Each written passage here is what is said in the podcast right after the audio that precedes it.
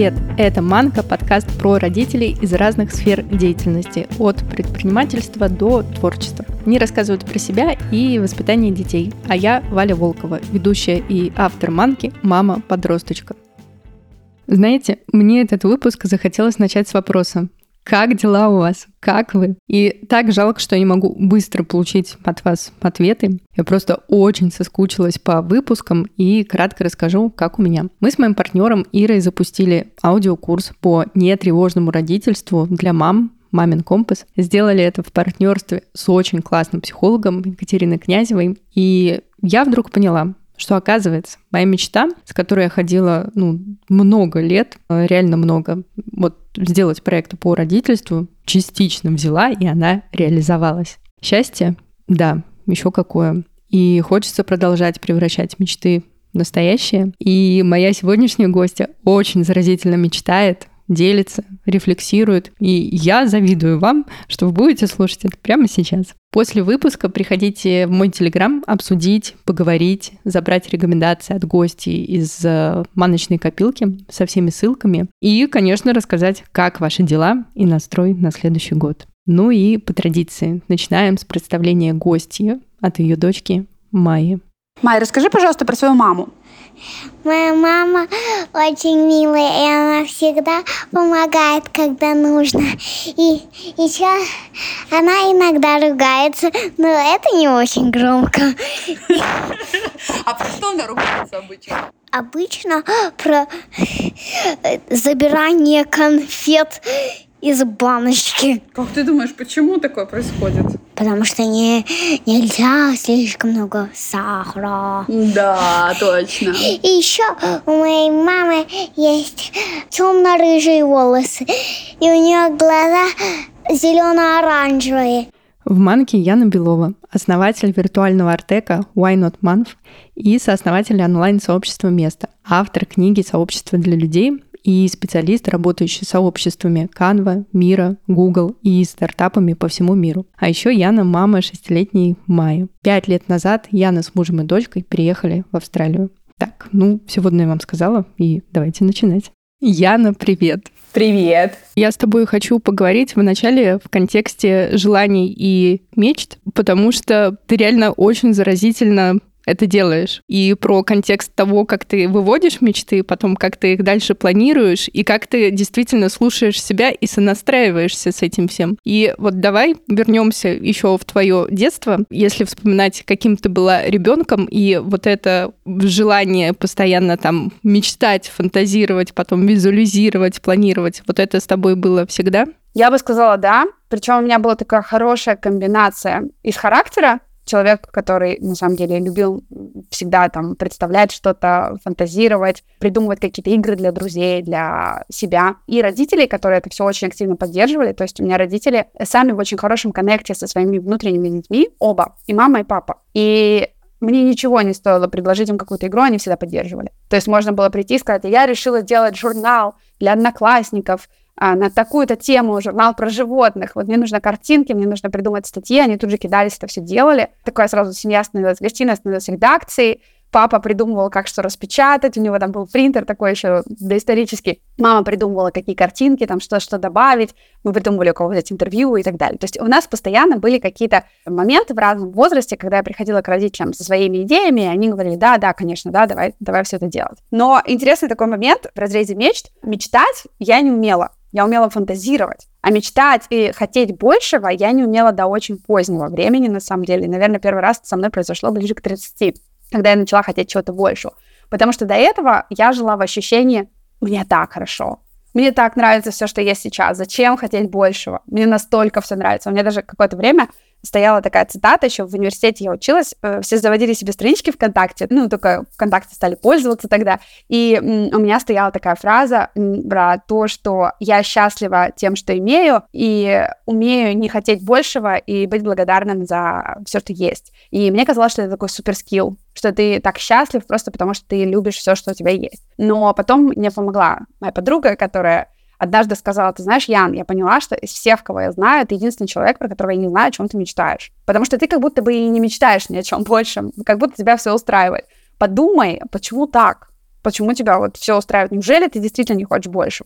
И вот ее вопрос, он заставил меня на это все посмотреть с новой стороны. И как ты, получается, вот сделала вот этот переход? Мне кажется, получается, если у тебя этого навыка не было, это же не так, что ты села, а сейчас я себе возьму и намечтаю. То есть это надо разрабатывать. Да, это надо, это мышца, однозначно, это мышца.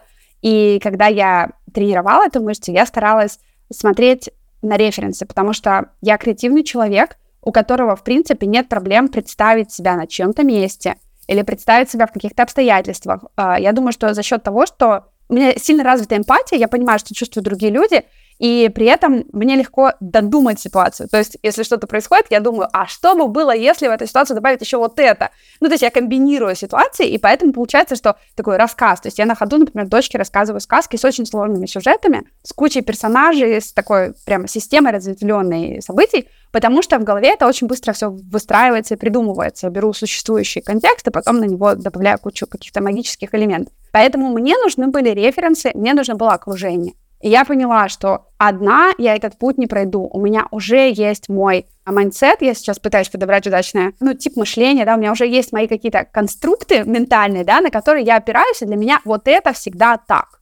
То есть мы всегда живем в квартире, мы всегда живем в Новосибирске, в Ленинском районе, мы всегда живем, не знаю, там, в двухкомнатной квартире, и я всегда хожу на работу. То есть это были какие-то, ну, вот просто всегда, я об этом не сомневалась, не думала. Когда я поняла, что я плохо мечтаю, я стала задавать себе вопрос, а как еще можно? А как можно лучше? А как другие люди могут? А все ли так делают, как ты? И вот эти вопросы, когда ты немножко челленджишь, да, сам себя и говоришь, а посмотри вокруг, а точно это самый лучший способ жить? Вот конкретно вот этот взятый. И вот это мне очень сильно помогло. Мне кажется, я тот человек, который есть сейчас, за счет вот этой постоянной рефлексии и мыслей, а посмотри вокруг, а что еще может быть, а что может произойти. И вот это мне очень сильно помогало, потому что, знаешь, сейчас все говорят про вдохновение, на самом деле, мне кажется, что это больше не вопрос вдохновения, сколько это вопрос насмотренности. И я стала верить, что мы в каком-то смысле должны самим себе вот эту дать возможность напробоваться, навидеться, набыться в разных ситуациях, обстоятельствах для того, чтобы точно знать, что нам подходит. Это как, знаешь, ты можешь, например, всю жизнь есть, там, не знаю, два типа еды, и думаешь, что, в принципе, ну, тебе достаточно нормально, это закрывает все твои потребности. Но ты можешь попробовать кучу кухонь, кучу разных блюд, и в какой-то момент расширить этим свой диапазон вообще, а что, что ты можешь понять, и что ты можешь себе дать, и что ты можешь в разные периоды жизни захотеть. Поэтому для меня вот наступил такой период с 20, нет, наверное, с 29, вот 30 до 35 постоянного пробования, задавания вопросов себе, а что я могу, а что еще я не пробовала. А можешь рассказать вот прям на конкретном примере, вот пробование, то есть ты прям брала в какую-то и историю шла, такую коротенькую, вот я сейчас сделаю тест, посмотрю, пойдет или нет. Или вот как это у тебя происходило? Так появился Why Not Maths. Он появился, на самом деле, больше, чем 5 лет назад. Он появился практически лет, наверное, 7 или 8 назад, как идея, когда э, моя мама мне впервые, у нас был разговор какой-то, и она мне озвучила такую мысль о том, что мы даже, на самом деле, не знаем, мимо чего мы проходим. И я сказала, что ты имеешь в виду? Ну, в смысле, мимо чего проходим? Мама сказала, ну, иногда ты можешь, например, не прочитать какую-то книжку, не знать, что она могла бы быть твоя любимая. И я подумала, как же она права? Я могу пройти мимо книжки на полке и не знать, что эта книжка может меня изменить. Я могу пройти мимо какого-то, не знаю, витрины, да, и не знать, что там лучшее платье в моей жизни, которое я, не знаю, надену на свои самые главные события. Я подумала, а каким образом я могу, ну, понятно, что я не попробую все, да, в этом мире, но каким образом я могу расширить свой опыт? И мне пришла в голову мысль о том, что каждый месяц я буду писать небольшой список, 5-10 пунктов, что бы я хотела попробовать, но постоянно откладываю, думаю, что это не для меня, что это другие обстоятельства, это там дорого стоит, что у меня сейчас нет времени. На самом деле, как показала практика, если ты выписываешь этот список и договариваешься сам с собой, в течение месяца это все попробовать, выясняется, что это вообще не вопрос денег и времени. Вообще нет. Чаще всего наши желания либо бесплатные, либо очень легко выполнимое, либо их хотя бы можно примерить на себя. То есть, да, ты не можешь купить дом у океана, да, но ты можешь снять его и пожить там, и узнать, как это жить возле океана, и понять, твоя это мечта или нет. И поэтому я начала пробовать. Так в моей жизни появились театры, мне раньше казалось, я вообще не театральный человек, я не могу досидеть до конца постановки, но в Москве я вошла в все крупные театры, видела всех известных актеров на сцене, ходила на всякие мюзиклы, выбирала, у нас появилась такая театральная тусовка, людей, которые со мной вместе ходили. Этого могло не быть, я могла мимо этого пройти очень легко. Я начала делать очень многие вещи, которые никогда не делала. Например, я купила маркеры, начала рисовать скетчи, изрисовала один скетчбук, потом второй, потом третий, хотя до этого я годами не рисовала, мне казалось, что это, ну, вот осталось со мной в детстве, да, когда-то тогда. А потом я вдруг вспомнила какой-то кайф. И, оказывается, я так давно откладывала это попробовать уже во взрослом возрасте и узнать. И вот таких ситуаций набиралось все больше, больше и больше. И, соответственно, в какой-то момент я поняла, что когда я рассказываю эту историю практически всем моим собеседникам из любых субкультур, из любых э, каких-то обществ, э, отовсюду, им нравится эта история. И многие говорят, слушай, а покажи свой список. Слушай, а что ты пробовала? А покажи. И я поняла, что надо проходить это вместе. Я очень сильно учусь у людей, с которыми вместе я сейчас это делаю. Потому что когда мы вместе начинаем друг с другом делиться своими списками, выясняется, что в них, а, очень много похожего, потому что люди все похожи, неважно, из какой страны, на каком языке они говорят. И Б, есть такие уникальные, классные идеи, которые ты, ну, с удовольствием украдешь как художник, да, ты их переосмыслишь немножко под себя, кто-то возьмет твою идею, ты возьмешь чью-то идею, и вдруг выяснится, что вы сделали друг друга богаче. Это про то, что пойти вот прям разговаривать со своим внутренним ребенком, а чего же он хочет, а какую же он там кайфушку, интересность хочет. Мне вот понравилось то, что ты сказала, что это часто не требует каких-то денежных вложений, что там мечты-то вот эти вот кайфушки, они такие достаточно легкие и простые. То есть просто надо сесть и вот войти вот в это состояние, ты знаешь, что это интересный диалог между внутренним ребенком и вот этим внешним взрослым, который ему что-то дает или не дает. Потому что ребенка вообще не интересует, сколько это стоит и сколько времени занимает. Как любого ребенка, его интересует получить опыт. И тут включается наш взрослый, и важно, чтобы он был на стороне ребенка. Потому что если он в контакте с ребенком, он скажет, я понимаю, что ты хочешь этот опыт. Давай я посмотрю, что я могу для тебя сделать, как я могу тебе его дать. То есть, например, ребенок говорит, мне вообще пофиг, работать не хочу, хочу жить у океана.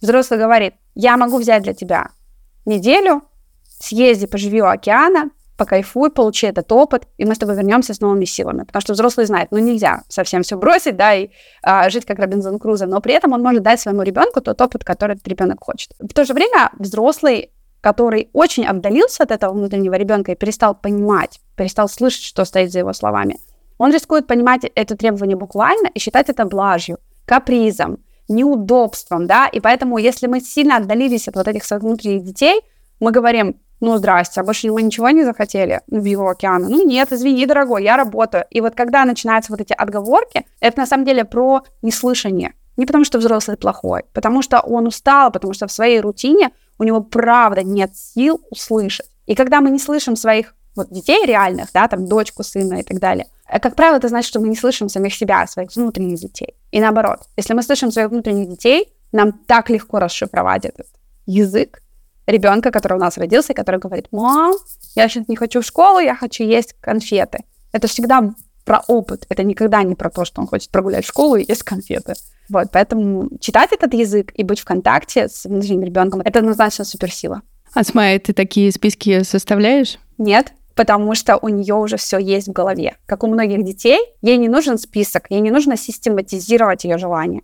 Она их просто знает. Это так же естественно, как ты знаешь, когда, например, ты голодная, и если бы я тебя спросила, что ты сейчас хочешь, ты бы моментально назвала, что ты сейчас хочешь, потому что ты уже чувствуешь, да, сладкое, соленое, какую еду ты хочешь, что тебе важно, да. У нее также, у нее на кончиках пальцев это уже есть. Вот поэтому, например, я не верю в детские медитации. У них уже state of mind такое, что им не нужно медитировать, они уже находятся в постоянном состоянии естественной медитации.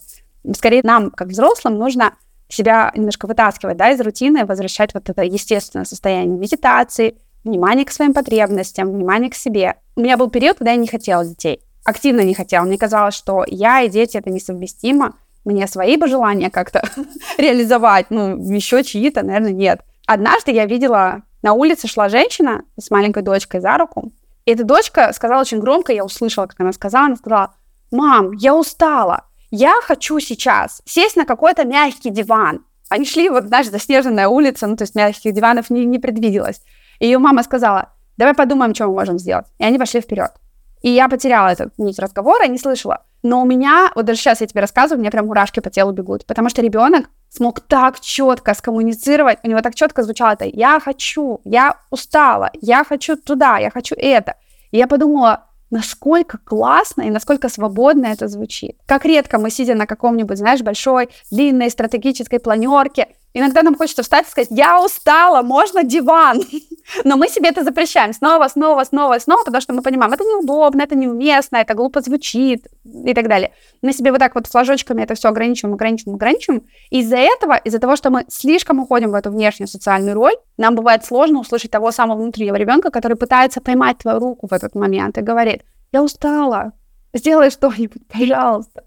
И сейчас я слышу его хорошо. У нас была недавно как раз стратегическая сессия с Canva, и у нас она длилась три дня. Ну, это очень долго, учитывая, что все там разговаривают, делают какие-то документы и так далее. И вот в какой-то момент я услышала вот этого своего внутреннего ребенка, который говорит, Ян, я видеть больше никого не могу. И документацию тоже. Я их очень люблю, они классные, интересные задачи. Но я просто, блин, я уже не могу. И это был такой момент, когда у нас была прям середина планирования. Я написала ребятам в общем чате, что, типа, ребят, простите, я сейчас на час должна выучиться, я вернусь к вам. Ничего страшного не произошло. Я пошла в кофейню, попросила себе кофе и час сидела, читала книжку бумажную. Все, вернулась через час нормальным человеком, способным мыслить дальше, способным эффективно высказывать свои мысли, потому что я услышала от того внутреннего малыша, который сказал, пошли отсюда. Это офигеть, какая свобода, Яна. Но я не думаю, что они бы похлопали мне в этот момент, если бы знали, куда я ушла. Но в то же время еще одна мысль, которая не дает мне покоя, это то, что мы, своя лучшая команда поддержки, не будет лучшей. Никогда Канва, муж, дети, родители, друзья не будут заботиться о тебе так, как ты сам. Ну, просто потому что они заботятся уже о себе, да. И если ты не подумаешь о своих интересах, если у тебя не будет этой внутренней свободы, скорее всего, ты просто будешь сидеть там же, ничего не произойдет. Интересно. Так хочется вот эту мысль зафиксировать в контексте того, что одно дело это услышать и пропустить через себя и подумать, ну да, да, вот э, не хватает нам вот именно своей поддержки собственной, и, ну, согласиться и потом пойти э, куда-то дальше в эти опять э, в рутину, в проблемы, и когда будет какая-то ситуация, ну, ты все равно, ну, не сможешь себя выбрать, потому что, мне кажется, это вот тоже навык. Это не так, что раз он у тебя есть все. Сегодня я объявляю свободу, и теперь каждый раз выбираю себя. Мне кажется, это тоже очень такая сложная вещь, которую надо прям тренировать, тренировать и тренировать. Ты знаешь, я могу с рациональной точки зрения тебе это объяснить, тебе и всем, кто нас слышит, потому что иногда, когда ты говоришь, там, выбирать себя, вот как ты говоришь, да, нужно тренировать себя, потому что ты не будешь там, о, завтра у меня день свободы. Потому что когда это не опирается на логику и на рациональную часть мышления, это звучит, правда, как блажь. И твоему внутреннему взрослому нужно прям сильно растянуть свое мышление для того, чтобы, ну, принять это, да. Тебе будет в любой момент казаться неудобным это озвучить. Но для того, чтобы это было удобным озвучить, мне кажется, взрослым нужно опираться на другую логику. Когда мы выгораем, у нас недавно был эфир на тему выгорания, и я как раз говорила о том, что когда мы выгораем, чаще всего это не целостная проблема, а просто симптом. Симптом чего? Не выбора самого себя. Это значит, что не выбирая себя, поступая своими ценностями, поступая своими интересами и желаниями регулярно, мы приводим себя в точку, в которой мы теряем свою эффективность настолько, что мы вынуждены оставаться наедине с собой, увольняться с работы, терять отношения с близкими людьми, терять отношения с собственным ребенком, терять вот этот контакт и коннект, терять здоровье оказываться наедине с собой, где тебе уже никто не помогает, и вытаскивать себя за волосы из этого болота, просто из-за того, что когда-то мы превентивно не выбрали эту стратегию, да, нам было неудобно лишний раз попросить, не знаю, выйти с совещания, или нам было... Каждый раз нам казалось, ну это же маленький, да, случай. Но это как, знаешь, как, не знаю, как с любым, со здоровьем, да, например, там, лечить зубы. Да, это вроде маленький случай, но ты накапливаешь кучу проблем, и потом приходишь э, к врачу, он говорит, господи, какой ужас. Вот, и тут то же самое может произойти. То есть, если накопить эти проблемы, будет, господи, какой ужас. И единственный способ, как мы можем это предотвратить, это начать выбирать себя. И это очень легко продать эту мысль взрослому своему человеку, который привык следить за внутренним ребенком. Он понимает, что он может потерять все. На кону все, он может не вывести просто в любой момент. И это будет очень большой рывок назад. То есть ты вложил кучу сил в прогресс, а потом в какой-то момент регресс был таким большим, что он закрыл весь твой прогресс и тебя еще назад откинул. Почему? Потому что э, вот из-за невыбора себя, из-за выгорания, из-за потери силы, потери ресурса. И тогда становится самым главным вопросом, зачем это все? Ради чего это вообще все было? Зачем? Зачем я строил карьеру, если я чувствую себя несчастным? Зачем я создаю семью, если мне некомфортно в этой семье? Зачем я строю эти отношения, если эти отношения ничего мне не дают? Да, тогда становится больше мотивации. Для меня да. Для меня да. Потому что я думаю, что когда мы будем оценивать свою жизнь через там, 50, 60, 70 лет, это всегда будут субъективные критерии. Это будут не объективные, сколько дней я прожил, на скольких работах работал, а, не знаю, запустил ракету в космос, не запустил ракету в космос.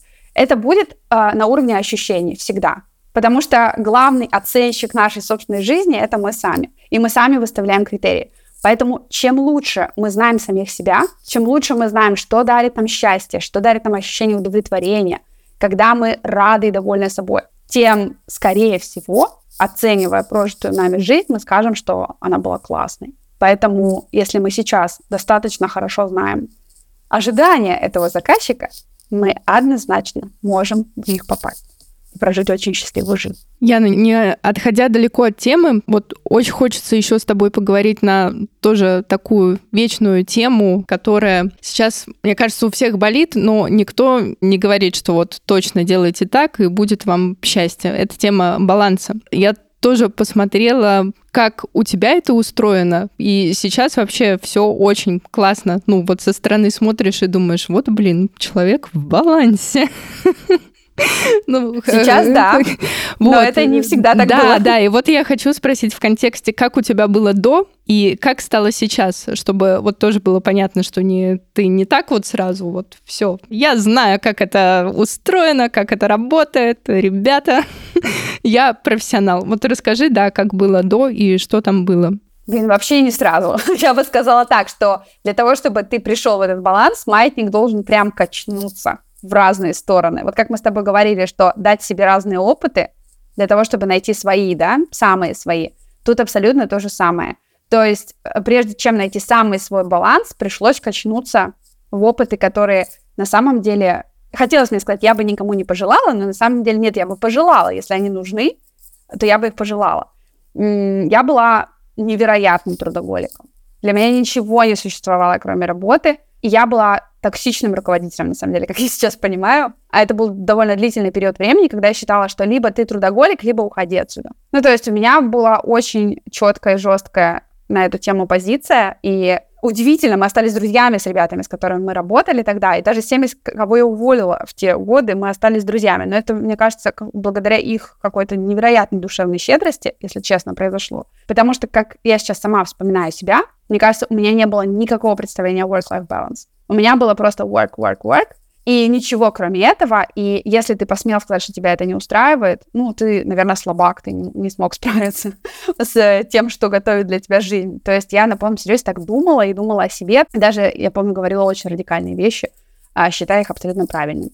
Потом в какой-то момент я абсолютно выгорела, когда мы начали строить место, Место — это большое сообщество, которое мы начали делать с ребятами из Кремниевой долины, с Андреем Дорончевым и Николаем Давыдовым, которых многие, кто слушает нас сейчас, могут знать по фильму «Кремниевая долина. Дудя». И я поняла, что ставки так высоки, что это такой высокий уровень ожиданий э, людей, которые насмотрелись на лучшие стартапы мира. Например, Андрей запускал YouTube Mobile для Google. То есть это такой уровень world class. И мне казалось, что ну вот сейчас я все свои знания, умения и навыки приложу, и, конечно же, все получится.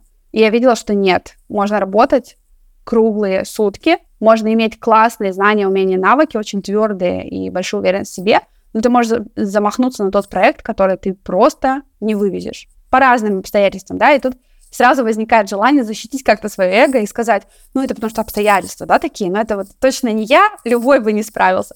Но тут важно отделять эго и не эго и понимать, да, что какие-то обстоятельства действительно были обстоятельствами, а где-то это был ты сам, не готовый к этому и не готовый во многом, потому что ты умел думать только работой, что в тебе не было этого баланса. Поэтому после того, как я выгорела, занимаясь местом, я вышла из состава управляющих, то есть я осталась кофаундером, но перестала быть CEO, и я помню, что в этот момент мне не хотелось делать ничего. Я приезжала просто на берег океана и лежала. Ничего не хотела делать. Я думала, я никогда в жизни больше, никогда ни над одним проектом не буду работать. Я буду, не знаю, борщи варить, наверное, это мой максимум. Ну, то и варить борщи-то я тоже не хочу. Ну, то есть ничего не буду делать. Но потом этот маятник проделал всю амплитуду возможную от «я буду только работать» до «я не буду работать никогда», и он пришел в очень здоровое состояние. Сейчас я четко помню, на чьей я стороне. Я на своей стороне. Есть я как человек, есть мои потребности как человек, есть мои ценности, семья, близкое окружение, то, в кого я хочу вырасти, какие опыты я хочу получить, что я хочу попробовать.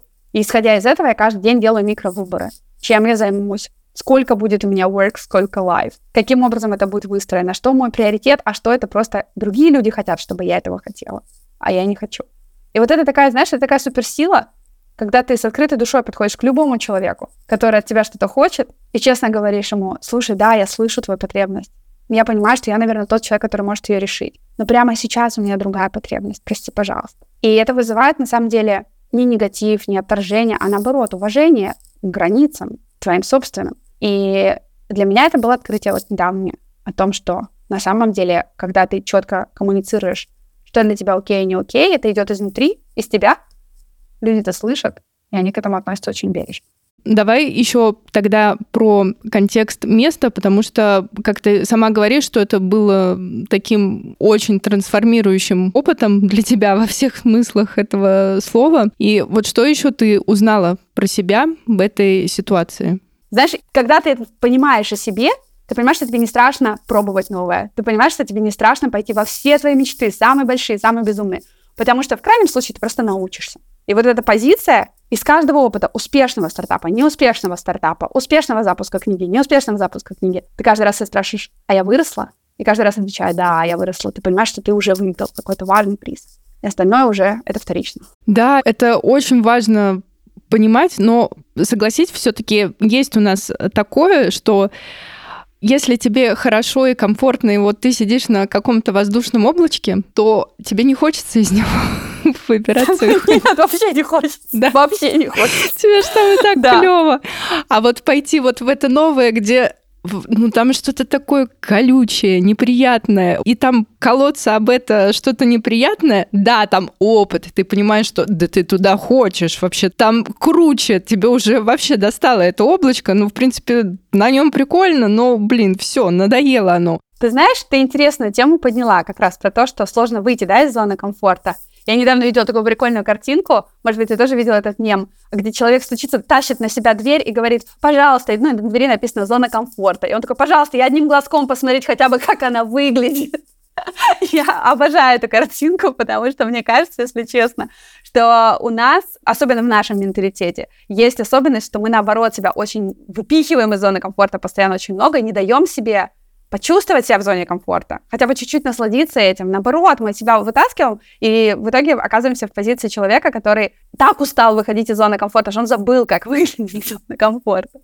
И поэтому у меня тут есть два, наверное, момента, о которых я думаю всегда в таких ситуациях. Первое — это моя вера в то, что начинать что-то новое нужно тогда, когда ты так влюблен в это новое, что не можешь не начать. То есть выпихивать себя, наверное, нет. Наверное, нет. У меня не было ни разу в жизни, чтобы я себя прям выпихнула в какой-то опыт, который я прям не хочу. Обычно я начинала что-то новое, пусть позже, пусть там на полгода позже, чем я хотела бы, но я начинала через любовь и через такое любопытство, что тебе не нужно подталкивать в спину. Тебя это любопытство тянет как магнит вперед. То есть человека, которого тянет вперед магнит, его не нужно пихать в спину, потому что его уже тянут.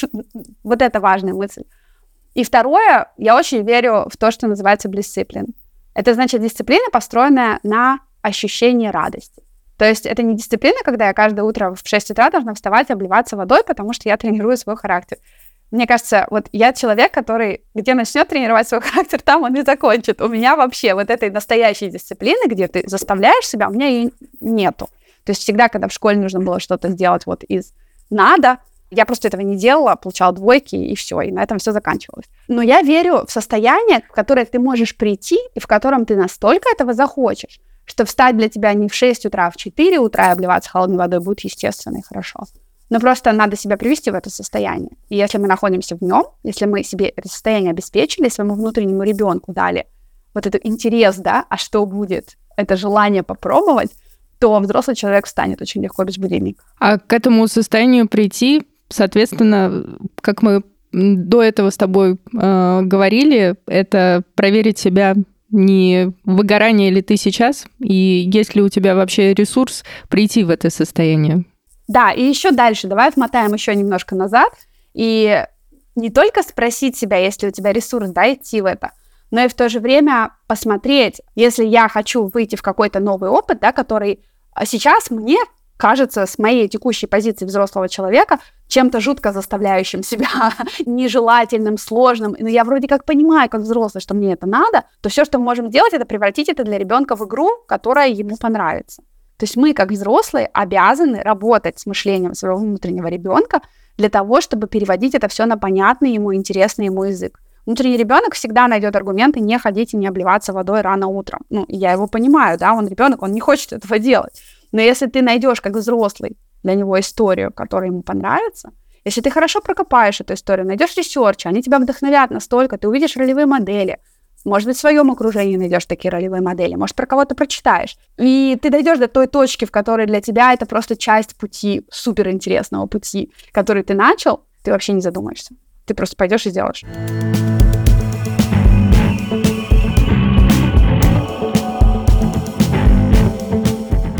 Вот еще интересно, ты сказала про окружение, и ты вообще сказала, что перед тем, как я научилась мечтать, я как раз начала делать research, собрала окружение и поняла вообще, что мне надо, ну, потому что нужно было опереться на референсы. Вот если говорить про сейчас, вот что у тебя из окружения сейчас вот прям так драйвит, и ты понимаешь, что вот это я хочу, я иду сейчас там вот в это? У меня сейчас, наверное, лучшее окружение за всю жизнь, то, что я сейчас. И каждый конкретный момент времени я бы сказала тебе так же.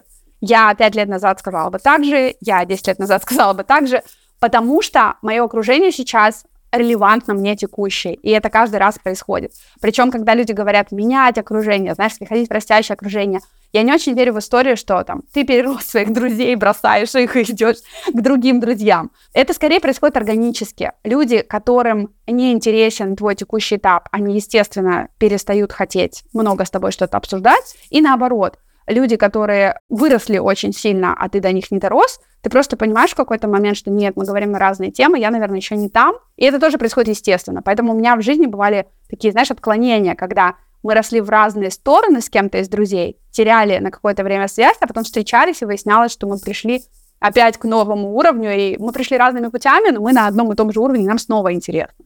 Поэтому это такой бесконечный процесс. Если говорить про мое текущее окружение, оно очень здорово учит меня мыслить достаточно масштабно и достаточно щедро. Но тут опять же, видишь, история такая интересная, мы все настолько про одно, несмотря на то, что мы делаем абсолютно разное, что, наверное, они могут сказать обо мне то же самое что мы друг друга учим с разных сторон, по-новому, быть достаточно масштабными, достаточно щедро делиться тем, что имеем, достаточно любить этот мир, этих людей, вообще всех, да, которые есть в этом мире, а понимать, что это часть твоего собственного эго. Все люди, которые есть на этой планете, это часть твоего, я не знаю, по-английски называется unity, я не знаю, как назвать это, общность, да, какая-то. Вот ощущение, что ты не случайный на этой планете, что все здесь не случайные, и что на самом деле вот от того, бросишь ты там где-то бумажку или построишь компанию, которая будет sustainable, которая будет помогать нашей планете стать более зеленой, это ответственность каждого, каждого из нас. И вот сейчас у меня окружение, которое обсуждает идеи,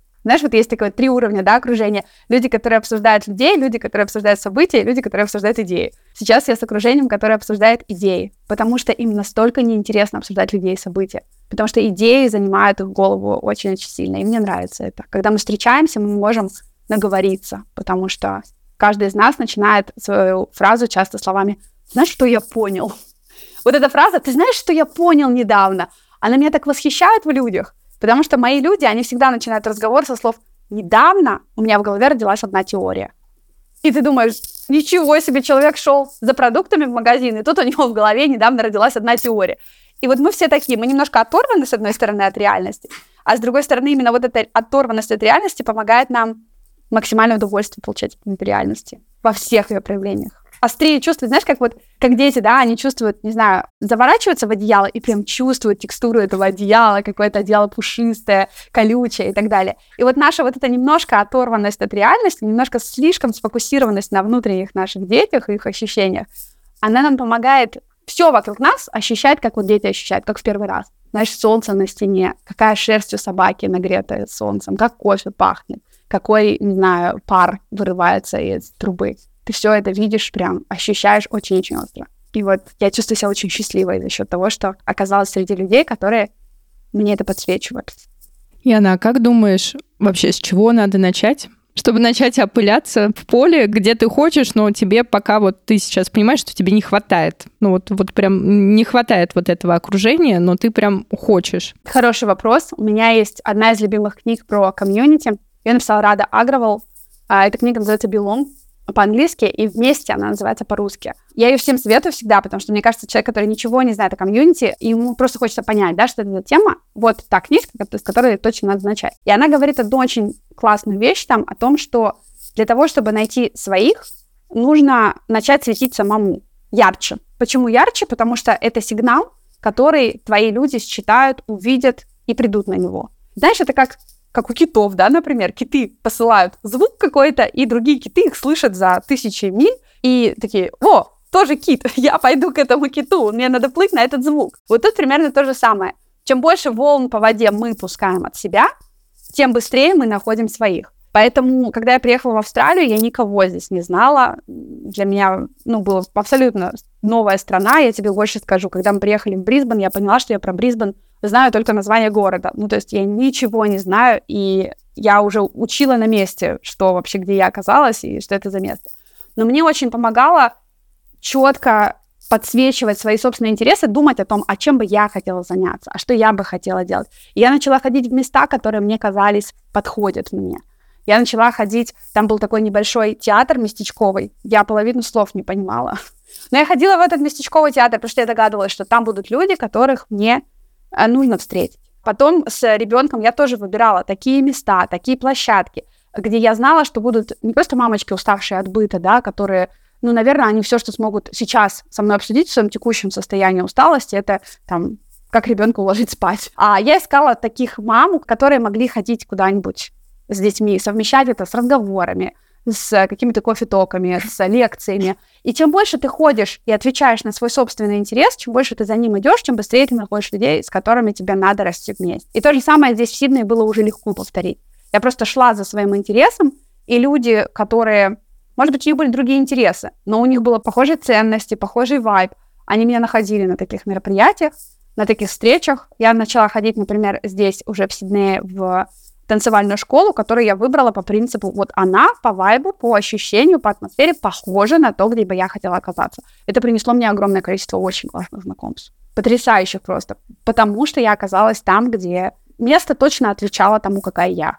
Поэтому, если у человека есть такая потребность, я убеждена, что в любой точке мира, даже если вы плохо знаете язык, это тоже возможно, найти своих людей через нахождение своих интересов и проявления, да, собирать их самому, бывать там, где собираются другие, и они найдутся. Яна, мне очень понравилась сейчас эта мысль, и сейчас немножко расшифрую то, что ты сейчас сказала. Я не знаю, мне кажется, вот эти вот все книжки про то, как э, организовывать там нетворкинг, как там общаться с людьми, и как будто бы они э, написаны и вот транслируются так, что ты идешь как раз не за своим интересом, ты идешь за людьми и вот опираешься на других людей. То есть вот тебе к ним надо, и ты, получается, вот простраиваешь дорожку к ним. А ты сейчас подсветила вообще совсем другое, что тебе нужно идти как раз за своим интересом. То есть не надо искать кого-то, опираясь на, опять-таки, свои какие-то, получается, домыслы. Но ты же не знаешь в любом случае, какой реально человек окажется. Он сейчас тебе транслирует вот одно, а окажется совсем другим. И это, получается, вообще не, не твое окружение и не, не э, то, с чем ты хочешь дальше взаимодействовать. А тут вообще, опять-таки, история прослушать себя. Выбирать себя. что главное, да. Выбирать себя, да, да. Ты знаешь, это как, когда ты начинаешь читать Дейла Карнеги, которого много рекомендуют, но мне, как специалисту по коммуникациям, кажется, что это тот век. Это тогда было важно постоянно человеку нравиться, постоянно пытаться под него подстроиться, его отзеркалить, пытаться обращаться к нему так, как он хочет. На самом деле наш век — это больше история про проявленность. Я прошу прощения за затертое слово, которое, мне кажется, звучит из каждого утюга. Тем не менее, это история про то, чтобы максимально быть верным себе, своим ценностям и своим убеждениям, потому что только так ты можешь найти друзей, которые такие же, как ты. И наоборот, да, попытка понравиться, попытка угодить, попытка отзеркалить какого-то человека, она приведет к тому, что мы имеем окружение, но оно не наше, да, мы не можем расслабиться в этом окружении, мы не можем быть собой, и мы не можем расти через это окружение, даже если кажется иначе. У меня иногда бывает, что в Инстаграме мне приходит просто сообщение, Яна, давай встретимся, выпьем с тобой кофе, мне кажется, что мы э, близкие по духу люди. Но этот человек ничего не дал про себя я не могу сказать, близкие ли мы по духу люди, потому что это односторонняя история. И даже если, допустим, ну, допустим, я бы там не работала, у меня не было бы семьи, у меня было бы куча времени, можно было бы просто встречаться с разными людьми, знакомиться, узнавать их истории, это все равно была бы односторонняя история, где человек, который позвал меня на кофе, он как бы просящая, да, сторона. Он тот, кто заинтересован, чтобы я пришла, заинтересован понравиться. Это не то, что мы хотим. Я бы не хотела оказаться на его месте. И поэтому для меня было важно, знакомясь здесь, в Сиднее, знакомиться на равных, на партнерских отношениях. Познакомиться на равных можно только в том случае, если ты сам что-то привнес. Если ты пришел просить, если ты пришел слушать, если ты пришел учиться, то ты не привнес. И когда я сюда приходила, ну, я была неизвестна, да, этому рынку. Мои компании, в которых я работала до этого, были известны русским людям, да, но не были известны австралийцам. И, конечно, казалось бы, я должна прийти и просить. Но я приходила с позиции автора из позиции соавтора. Я приходила к людям, чьи компании мне нравились, и говорила, слушай, у меня нету пока австралийского опыта, но у меня есть русский опыт, который позволяет мне делать то-то, то-то и то-то. Я хочу вам помогать, мне очень понравился вот этот проект. Если тебе сейчас будут нужны руки в этом проекте, позвони мне, мне интересно им заниматься. То есть я светила от себя, я говорила, мне интересно этим заниматься. Что человек потом делал с этой информацией, это уже его поле. Он может позвать тебя, может не позвать. Но во всяком случае он четко понимает, что я проявилась на 100%, вот пришла к нему. И это то, как я нашла своих первых клиентов и партнеров здесь. Яна, спасибо. Это вообще очень интересно. Мне кажется, это супер в копилку подсвечивание того, что действительно тебя приведет опять-таки к себе и к своим потребностям и твоим желаниям. Ну, знаешь, как этот круг. Знаешь, что самое интересное? Это не круг, это спираль. Вот это самое потрясающее. Ладно бы это был круг. А там еще дофига уровней, эти уровни постоянно новые, новые, новые, поэтому это спираль. Набирается. Набирается, да. И причем самое интересное, что у нее как будто нет конца и начала. То есть ты идешь ради процесса идти. Буквально сегодня у меня сложился интересный диалог с девушкой, она мне написала с вопросом, а как ты себя чувствуешь, когда ты что-то запланировал? Я же такой маньяк планирования, я там кучу всего планирую. Она сказала, как ты себя чувствуешь, когда ты все запланировала, а оно в итоге ну, не сложилось, вообще отменилось, не сложилось? Что в этот момент? И она сказала, я чувствую такое разочарование, что мне не хочется делать больше ничего. Ну, все, как бы. Я не понимаю, как мне дальше планировать. Я попыталась порыться в себе э, и понять, а почему я не замечаю когда что-то отменилось. То есть, если что-то отменилось, я обычно к этому отношусь, несмотря на мое маниакальное планирование, желание все внести в календарь, я к этому отношусь, ну, ладно, сегодня отменилось, там может вообще не, не совпасть, не, не случиться, ну, как бы ладно. Причем это касается всего, что угодно. Это может касаться там какого-нибудь долгожданного путешествия. Ну, наверное, это не выбьет меня из колеи. И я поняла, что, наверное, это не выбивается из колеи, потому что ты живешь как процесс. То есть у тебя нет этого флажка, что вот обязательно этот флажок должен случиться, без него не получится следующий, да, или там вот обязательно я вот себе поставила, это моя цель, и я должна к ней прийти. То есть цель есть, мне важно, чтобы я знала, что есть маячок, он светит, я к нему иду, но при этом, если этот маячок заменился на другой, или отодвинулся по времени, или там переигрался и стал вообще не похож на то, что, то, что было изначально запланировано, это окей, потому что сам процесс жизни, вот это движение по спирали, оно интереснее.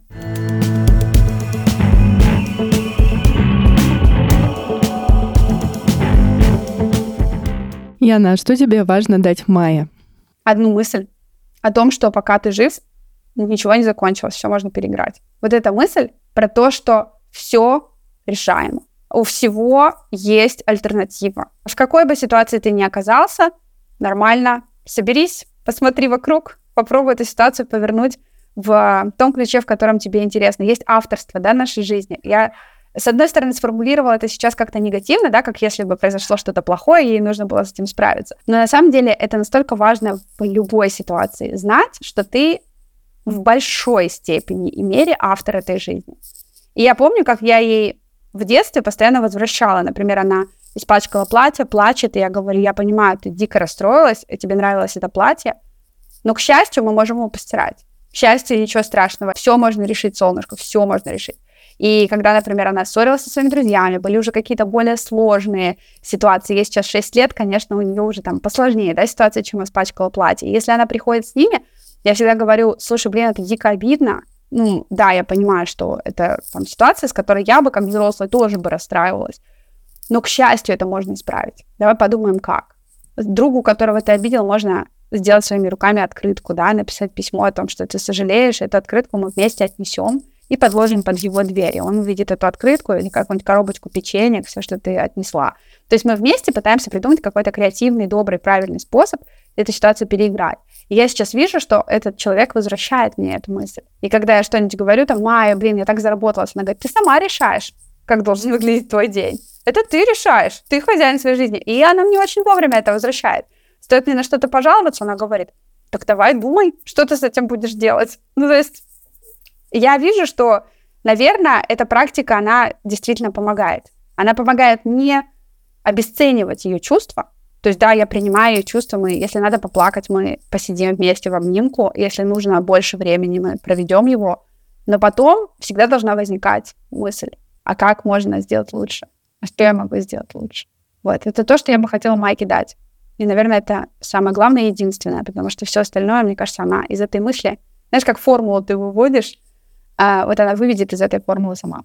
И научиться, получается, рефлексировать. Ну, это как одно из другого вытекает, но мне кажется, нас же все-таки мало такого было, что нас прям учили задумываться э, про, про себя и о себе. Вот почему у нас сейчас дисконнект с внутренним ребенком произошел. А это же вот как раз, наверное, начало вот этой спирали, откуда да, все да, идет. Да, ты знаешь, причем интересно, что она очень рефлексирующий ребенок, очень много думающий про чувства себя и других. Она всегда может назвать, что у нее внутри происходит и почему.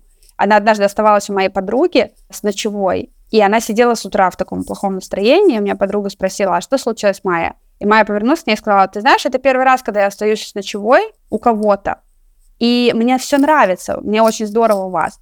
Но просто я чувствую себя немножко потерянной, потому что для меня это первый раз, и я без моей мамы. И для меня это сложно. Она говорит, тебе, тебе тяжело, ты хочешь домой? Она говорит, да нет, мне нормально. Я как бы окей, я хотела к вам. Просто мне сейчас сложно вот это понять. И моя подруга мне после этого записала аудио. Яна, почему твой ребенок в пять лет, тогда ей было пять, вообще такими фразами говорит, что это вообще за гений. Ну, она реально очень хорошо слышит себя, и у нее очень четкие границы. То есть я от нее часто слышу фразу «спасибо, но нет». Или, например, «я понимаю, но я не буду так делать». То есть она очень четко возвращает, если она сказала, что «спасибо, но нет», или у нее есть еще такая фраза, она говорит «спасибо, но сейчас я не очень хочу» что обозначает иди отсюда. Вот. И в австралийской реальности это сложно, потому что здесь другой менталитет, и здесь дети гораздо больше ориентированы на коллаборацию постоянно. То есть где-то уступить, где-то сделать удобно да, для другого. И это хорошо с точки зрения того, что Австралия — это страна, где намешаны разные культуры, разные языки. То есть я понимаю, почему на уровне страны выгодно учить людей договариваться. Ну, это правда, правда правильно. Но Майя со своим очень четким представлением о своих boundaries это вызов австралийской системе образования, потому что регулярно ее учитель звонит или обращается ко мне и говорит, я все понимаю, это очень классный ребенок, который очень четко коммуницирует свою позицию, но я не могу ее заставить какие-то вещи делать с другими детьми, если она этого не хочет. И я думаю, что это, это в том числе и личность. Вот, вот такой человек, ты просто уважаешь это просто с этим живешь. А как ты в итоге, получается, договариваешься? Вот если учитель говорит, да, все классно, я понимаю, но вот э, получается, есть у них какие-то правила, которые, которыми нужно следовать, и чтобы все как раз вот э, продолжали коллаборироваться и ни, ничего не нарушалось. Как в итоге ты с ней разговариваешь? Ты знаешь, я думаю, что школа — это вообще отдельный мир, где родители не сильно влияют на законы этого мира, в том плане, что я могу ей помочь переварить эти законы, если с ее стороны есть запрос. То есть, например, ее фрустрирует то, что в школе что-то происходит, она приходит и говорит, мам, слушай, ну мне вообще это не нравится. Конечно, мы это перевариваем. Но эта история, которую я тебе рассказала, это про то, что не нравится учительнице. Май это вообще окей. Ну, то есть ей все нравится. Поэтому все, что происходит в Вегасе, должно происходить в Вегасе. Это отношение учителя с моей дочкой. Я третье колесо здесь, я в это абсолютно не лезу. Да, моей дочке, как ребенку, как невзрослому человеку, может понадобиться какой-то мой совет или поддержка, если с ее стороны есть такая потребность. Но по- оказывать поддержку учителю, наверное, неправильно, потому что у него есть готовое педагогическое и психологическое образование. Здесь очень классные учителя, на самом деле. То есть мне нравится, как они бережно с психикой ребенка работают. Поэтому я в таких случаях возвращаю ей обратную связь, что если урок построен так, что она должна взаимодействовать, поговорите с ней, объясните, почему это важно, она поймет, услышит, все окей, но я в это влезать не буду, потому что вы ведете свой урок, у вас есть понимание, почему он должен быть таким, у нее есть свое понимание границ, которое там может где-то не вязаться с уроком. Если вы объясните ей причины, объясните, почему так, она, скорее всего, это сделает. Ну, то есть такого еще не было, чтобы они между собой не разрулили как-то эту историю. А, интересно, то есть э, ты как раз э, не идешь в историю, сейчас я пойду разговаривать э, и, и что-то там выяснять. То есть если есть у Майи запрос, то ты на него реагируешь. Если нет запроса, то и нет. Да, я задаю ей каждый вечер три вопроса одинаковых, всегда одинаковых. Я спрашиваю, что ее обрадовало, что ее расстроило и что ее удивило. Эти вопросы помогают мне понять, что она замечает, если ее что-то радует, да, я вижу, что ее может обрадовать, что за круг ситуации э, вообще ей интересен, и, скорее всего, это повлияет на ее развитие. Если что-то обрадовало, регулярно радует, мы можем пойти в этот опыт больше, да, дать ей этого опыта больше, чтобы она попробовала что-то. Если ее что-то расстраивает, я хочу знать об этом, да, если там ей некомфортно в школе, если она поссорилась с другом, я хочу знать, нужна ли ей поддержка, поэтому я проверяю вот это, и последний вопрос, что тебя удивило, помогает мне узнать, а чего она не знала и узнала прямо сейчас. То есть мне как маме важно понимать, э, нужно ли мне ей помочь заполнить какое-то промежуток между там какими-то знаниями о людях, да, например, она может что-то увидеть и не знать, как интерпретировать. Ну, знаешь, как дети там, я не знаю, что-то друг другу, не знаю, какой-нибудь показали какую-то там, э, не знаю, пошлый комикс, да, она его увидела, он ее удивил, но она не знает, как интерпретировать, да, например, э, там, не знаю, почему так. Я очень открыто с ней говорю на все темы, включая там секс, месячные, все что угодно. У нас нету табу, но есть мои способы объяснить это детским языком. То есть я могу все это все проговорить так, как есть, но просто сильно более простыми словами. Поэтому мне важно знать, что ее удивило, чтобы я могла ей помочь как бы понять до конца эту ситуацию. Классно, спасибо. Яна, мы подошли к рубрике «Маночная копилка» с рекомендациями для слушателей. Расскажи, пожалуйста, про книги этого года, которые тебя прям очень сильно удивили.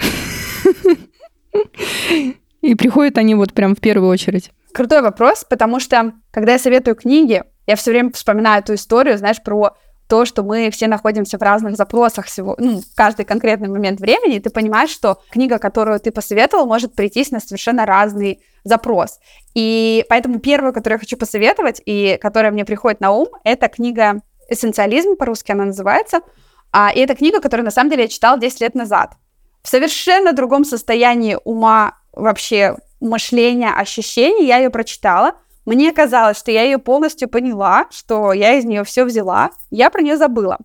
А в начале этого года я перечитала ее заново. И ты знаешь, это вообще другая книга. вообще другая книга, не такая же, не та же самая, вообще про другое. И поэтому я ее очень советую. Прям очень советую, потому что я точно знаю, что в каком бы состоянии своего запроса, какой бы запрос ни был, вы ее прочитаете какими-то своими глазами.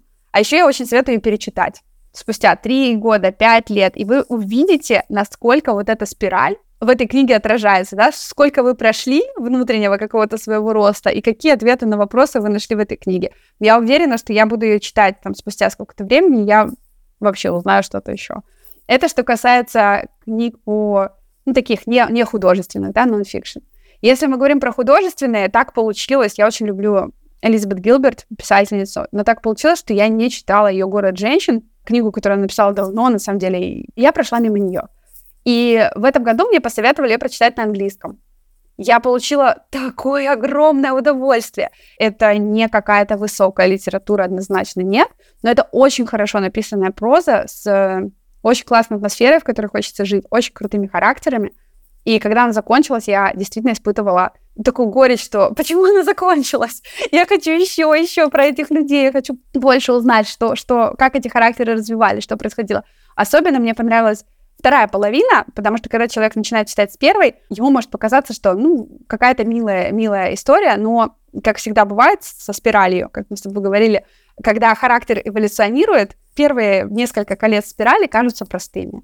Второй, третий человек становится, обрастает все новыми подробностями, все лучше раскрывается, и к концу книги у тебя ощущение очень хорошего, дорогого вина, которое, жалко, что закончилось, потому что эта история была такой классной. Поэтому, да, я в полном восторге от этой книги. Я, на самом деле, я советую ее, но я советую вслепую, потому что и «Эссенциализм», и «Город женщин» я читала на английском, поэтому на русском все зависит от перевода. Насколько я знаю, что есть несколько переводов. Вот, соответственно, там надо, мне кажется, подобрать перевод, который будет нравиться и который будет достаточно гладким, хорошо, хорошо написано.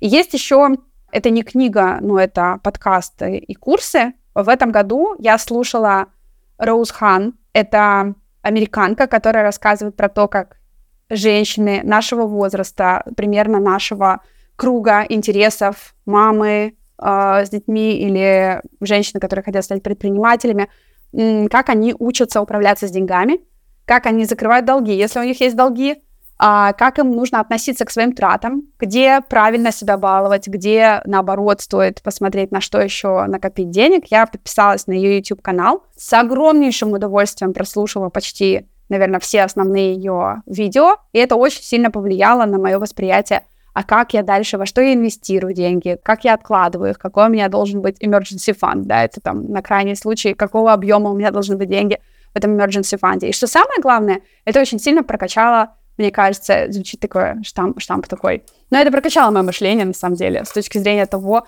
как легко говорить о деньгах, и не бояться этой темы и не считать ее какой-то типа не про тебя или там сложно ее там правильно осознать и построить, да, это очень сильно мне помогло. И последний э, человек года для меня это Вишен Лакьяни, индийского происхождения малазиец, который открыл школу для взрослых, которая компенсирует то, чему нас не научили в школе.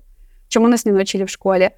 Правилам питания, правилам заботы о себе, хорошему сну, границам личностным, личностному росту, финансовой грамотности, тому, как ухаживать за телом, чтобы продлить нашу функциональность и здоровье на более долгий срок, да, чтобы старость была вполне приятной для жизни. Приятной, да, да, да. То есть он собрал спикеров со всего мира, которые разбираются в тех темах, которых нам, на его взгляд, не хватило в школьной программе, в общеобразовательной, и построил такие курсы, где ты можешь научиться всему, там, медитации, всему на свете, там, построению отношений, построению комьюнити, чего ему кажется и хватает современному человеку. Это совершенно прекрасный для меня пример авторского подхода к жизни, и я с огромным удовольствием слушаю его, его интервью, и с удовольствием его советую тоже.